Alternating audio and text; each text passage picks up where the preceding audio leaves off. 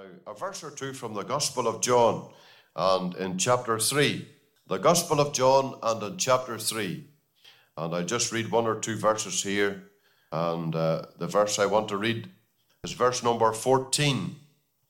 And as Moses lifted up the serpent in the wilderness, even so must the Son of Man be lifted up, that whosoever believeth in him should not perish but have eternal life. For God so loved the world that he gave his only begotten Son, that whosoever believeth in him should not perish but have everlasting life. And then verse 18 says, He that believeth on him is not condemned, but he that believeth not is condemned already, because he hath not believed in the name of the only begotten Son of God. And then the end of the chapter, verse 36 says, He that believeth on the Son hath everlasting life, and he that believeth not the Son shall not see life, but the wrath of God abideth on him. Now, there was another verse I just had in mind, and it's, um, it's verse number 8. A rather interesting verse. It says, The wind bloweth where it listeth, or where it wills, and thou hearest the sound thereof, but canst not tell whence it cometh and whither it goeth. So is everyone that is born of the Spirit. Now, that'll be our reading, and we know that God blesses the public reading of His Word. In our house, some time ago, when our girls were quite small, my wife was sitting reading a book, and in the reading of the book, it was obvious that the story had just reached quite a critical point. And one of my daughters was walking past, and she said to she said to her mother, she says, "Mummy, don't take it so seriously. It's not true." Well, you see, my wife had begun to read this book, and she thought that it was a true life story. And of course, in reading the story, as she turned the pages, the story was reaching, as it were, a climax. And she was kind of touched with the story. But then she got the great disappointment that the story wasn't true and it wasn't real. And my wife just closed the book and she put it down and she never read another page. But this afternoon, I want you to be interested in something that is real. Real. We're not here this afternoon to fill the time with little stories, but things that are real. Three things in this chapter that are real. I want to think about the condition of the sinner. Now, it's real. You're not saved this afternoon, it's not imaginary. Your condition is real and it's serious. Then in this chapter, we have the conversion of souls. Mind you, that's real. Conversion's real. And then I want you to notice now that in this whole preaching of the gospel, bringing to people need and preaching about conversion, there are real consequences, whether you believe it or not. I hope you understand that now. It's not a matter that is inconsequential. You can just walk away and say, well, if it suits you, it's not for me, and it makes no difference. You see, in this chapter, this wonderful chapter, John 3, things are real. And I've been enjoying in recent times just the wonder of the Word of God, the reality of being saved, the reality of having sins forgiven, and the reality of peace with God, and to have a real hope and a real heaven, and Christ as Savior, God as Father, the indwelling Holy Spirit, life that's everlasting. What about you this afternoon? Have you got life? Born again? Converted? In Christ? On the way to heaven? Or are you just living in the world, careless and indifferent? I want to first of all bring down the condition of every soul naturally born. You see, in this chapter, beautiful chapter about life and love and the grand word whosoever, but this is a chapter where you read words like perish, condemned already preacher of a past generation, uh, a Mr. Frank Knox, away at a, a relation's place in County Donegal. He read these words and they stirred his soul, condemned already. You see, our links naturally are not with God but with Adam. We're linked with a disobedient man. We're linked with a man who brought in sin and death. The Bible makes it very clear for us by one man sin entered into the world, and death by sin, and so death passed upon all men. for that all have sinned. And those who have not responded positively in faith to the call of God in the gospel, linked with Adam, the Bible says we're condemned already. Did you ever ask yourself the question, what does that really mean to me as I sit here in this car park in Ballyclare on a Sunday afternoon? Well, I'll give you a few verses to think about. The Bible makes it very clear that sin has left us at a distance, for God drove out the man. You'll find that in the opening chapters of the book of Genesis.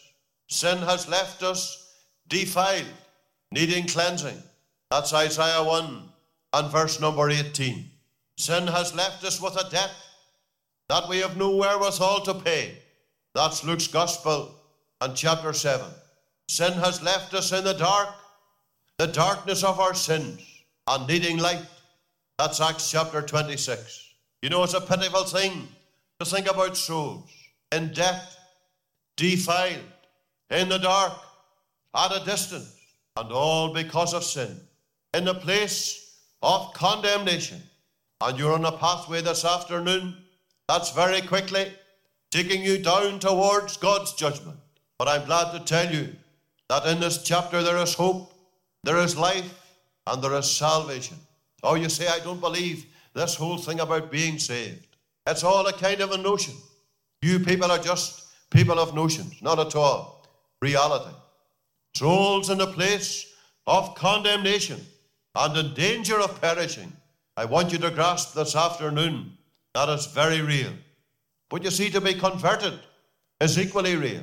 This is a chapter of God's love, God's love for humanity, God's love for souls, God's love for the world, regardless of people's colour of skin, and regardless of their religious background, and regardless of their social standing. This is a chapter that announces God's love to the world. God so loved the world that he gave his only begotten Son. And what makes conversion real is that it all begins with God.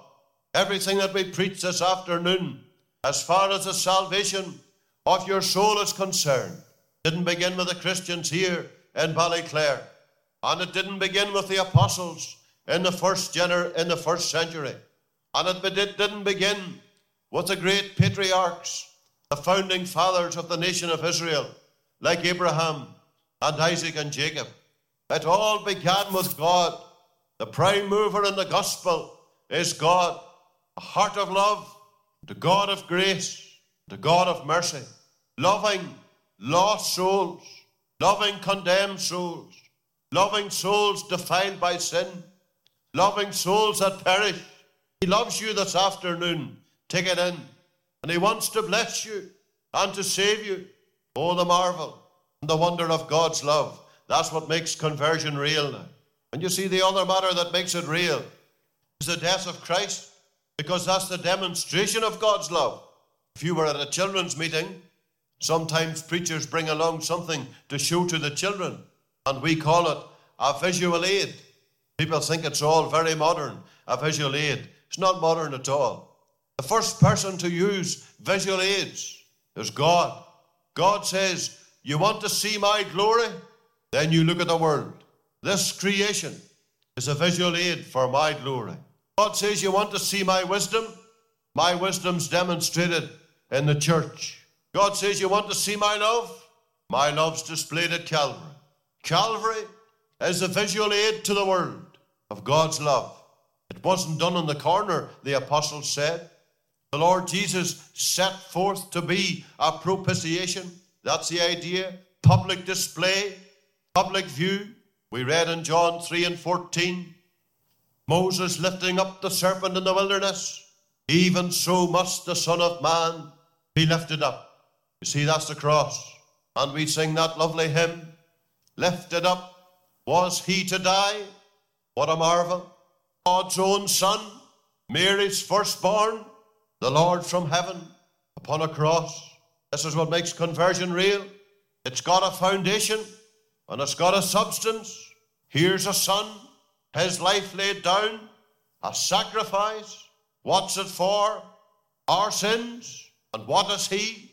The Bible says he's the Savior of the world. Do you know him this afternoon? Is Jesus Christ your Lord? Is he your Savior? Can you say, My faith is in him? My sins are forgiven? He died for me. You see, I'd love to have that. And you see, there's something else that makes conversion real now. Not just the love of God and the death of Christ, one who died for our sins, paid in full the ransom that God demanded. God has raised him from the dead, received him up into glory, seated him at his own right hand, glorified his Son Jesus. But God has sent down his Holy Spirit into the world. We read that in John 3. People that are born of the Spirit. You see, it's not a notion, it's not an idea. It's far more than human feeling and human thought. It's new birth by the power of the Spirit of God. I'm not asking you this afternoon what church you attend, or what meetings you go to, or whether you read your Bible or pray. I'm asking you this afternoon are you born again by the power of the Spirit of God? That's conversion. Understanding God loves me, appreciating Christ died that I might be saved, and was that convicting power of the Holy Spirit. What else is in the chapter? For everyone then who believes on the Son.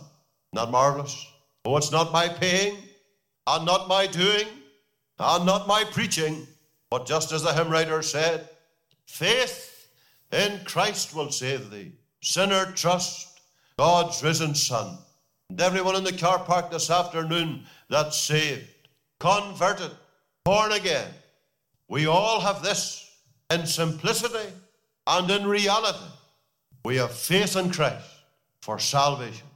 It's not faith in something, but faith in someone. Faith in a person. Faith in Christ. Faith in the Son of God. See, that's, that's the reality of conversion now. And you ask yourself the question this afternoon Have I got what's real? Real. God's love, Christ's death, burial, and resurrection, the working of the Holy Spirit, and then the sinner responding in repentance and in faith, and the joy of life that is everlasting. The Spirit bearing witness with our spirit that we are the very sons, the very children of God, and inwardly knowing peace with God through our Lord Jesus Christ. I tell you, salvation's real. There's quite a number of people here this afternoon that I know. And if I were to bring them here to this desk, they could tell you in language that we often use how and when and where they were reached and saved. And it was all by divine grace and all by divine power. And they wouldn't make one single boast at all in themselves. And their great plea and their great glory is this I was a guilty sinner, but Jesus died for me. We have verse quoted in the meetings earlier on today. Because the sinless Saviour died. This is where the Christian stands now. My sinful soul is counted free, and God the just is satisfied to look on Christ and to pardon me. And you say, well, sure, so what? If it suits you, that's all right. But we'll just in a moment or two now turn the car on and we'll drive out. And it's really not just for us. Well, now you see, there are consequences as the gospel is preached. Now, I want to say this to you very carefully. Every soul that leaves the car park this afternoon will have responded to the gospel message. That is, you will either go out that gate having believed it, or you will go out the gate an unbeliever. There's none will go out the gate on neutral territory. Everyone will go out the gate as a believer or an unbeliever. Everyone will go out converted or not. Everyone will go out with life or without it. Everyone will go out the gate either saved or lost. What will it mean to go out that gate saved? He that believeth on the Son hath everlasting life. Go out the gate with life, life eternal. To go out the gate knowing Jesus Christ as Saviour and Lord. To go out the gate with the promise of John 3, I'll never perish. And to go out the gate with John 3 in my mind, understanding this, that new life fits me for the kingdom of God. It will not only give me the fitness for it, but it will give me the capacity to enjoy it. Is that what you've got now? Those that believe life and heaven and home and a fitness, and we'll enjoy it. It'll be no labour. But the Bible says, He that believeth on the Son hath everlasting life.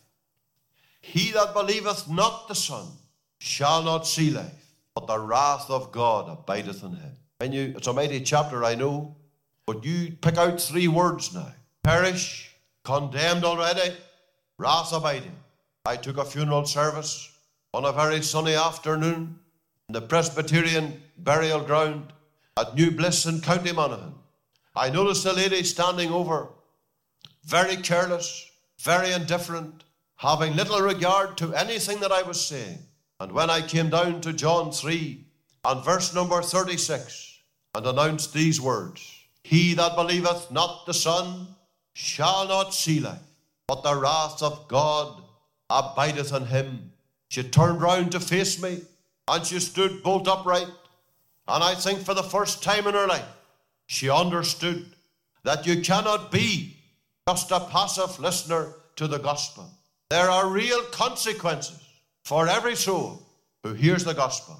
It's either life eternal or eternal condemnation. It's either heaven or hell and finally the lake of fire. It's either to be in Christ and to have hope or to be outside of Christ and of no hope. You go away carefully today and you remember now that you can approach life just like just like a fiction story and treat it with lightness and carelessness. Or you can pause this afternoon on the busy course of life and realize here are things that are real. Not saved this afternoon. Your condition before God is real, not imaginary. It's real, solemn, serious. To be converted, to have life, to have salvation, it's not just an Irish notion. Not at all. It's real. A real thing to be saved. God has loved me. A real thing to be saved.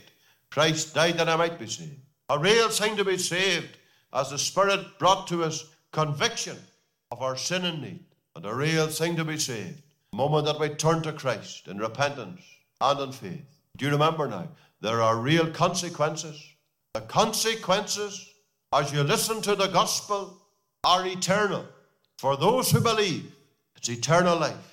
And for those who believe not, it's eternal condemnation. I want to close by reading a verse or two of a hymn. It's number 201. You listen to these grand words. It says, It is finished. What a gospel. Nothing has been left to do but to take with grateful gladness what the Saviour did for you. Verse 2 says, It is finished. What a gospel.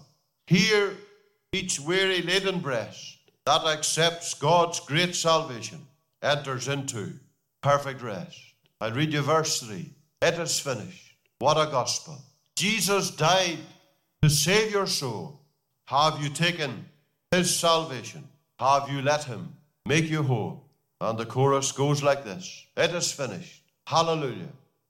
Christ the work has fully done. All who will may have their pardon through the blood of God's dear Son. Your condition, condemned already, now it's real. Conversion, new life, new birth by faith in Jesus Christ. It's real. And as you go out the gate, if you believe it, think of the reality and what it means this afternoon to have life and never to perish. Enjoy it afresh. Everyone who's saved, enjoy it in your soul. If you're not saved this afternoon and go out that gate as an unbeliever, remember now, you're perishing, you're condemned already, the wrath of God is abiding. I appeal to you as a gospel preacher. Turn to Christ, believe in Him, and enjoy the life that He gives, the life that is everlasting. Now, shall we pray? Our God and Father, we give thanks again for Thy word, and thank Thee for its reality, and thank Thee for its clarity. And we thank Thee too that Thou hast brought from it its solemnity. Thee that we are told in Thy word not what we would like to hear, but what we need to hear. And we thank Thee that Thy word is truth, and we bless Thee for this. We thank Thee for this wonderful chapter that brings to us life and brings to us eternal life and assures us of Thy love and the death of Christ, but searches our hearts as we think of souls perishing and condemned already, and just to know that presently thy wrath is abiding. O God, and that souls might be real this afternoon in these matters. And we trust there might be a stirring by the power of thy Spirit. Seek the life and the salvation that they so much need to be brought out of the place of condemnation and out of the place of danger and death to the place of deliverance and certainty and salvation. We ask for thy blessing then upon thy word as we commend all to thee just now in the name of our Lord Jesus Christ. Amen. Now we thank all for coming. If you just give me a minute, I'll go to the gate and I'll greet you on the way out. And we trust that God will bless His word to every heart. Thank you.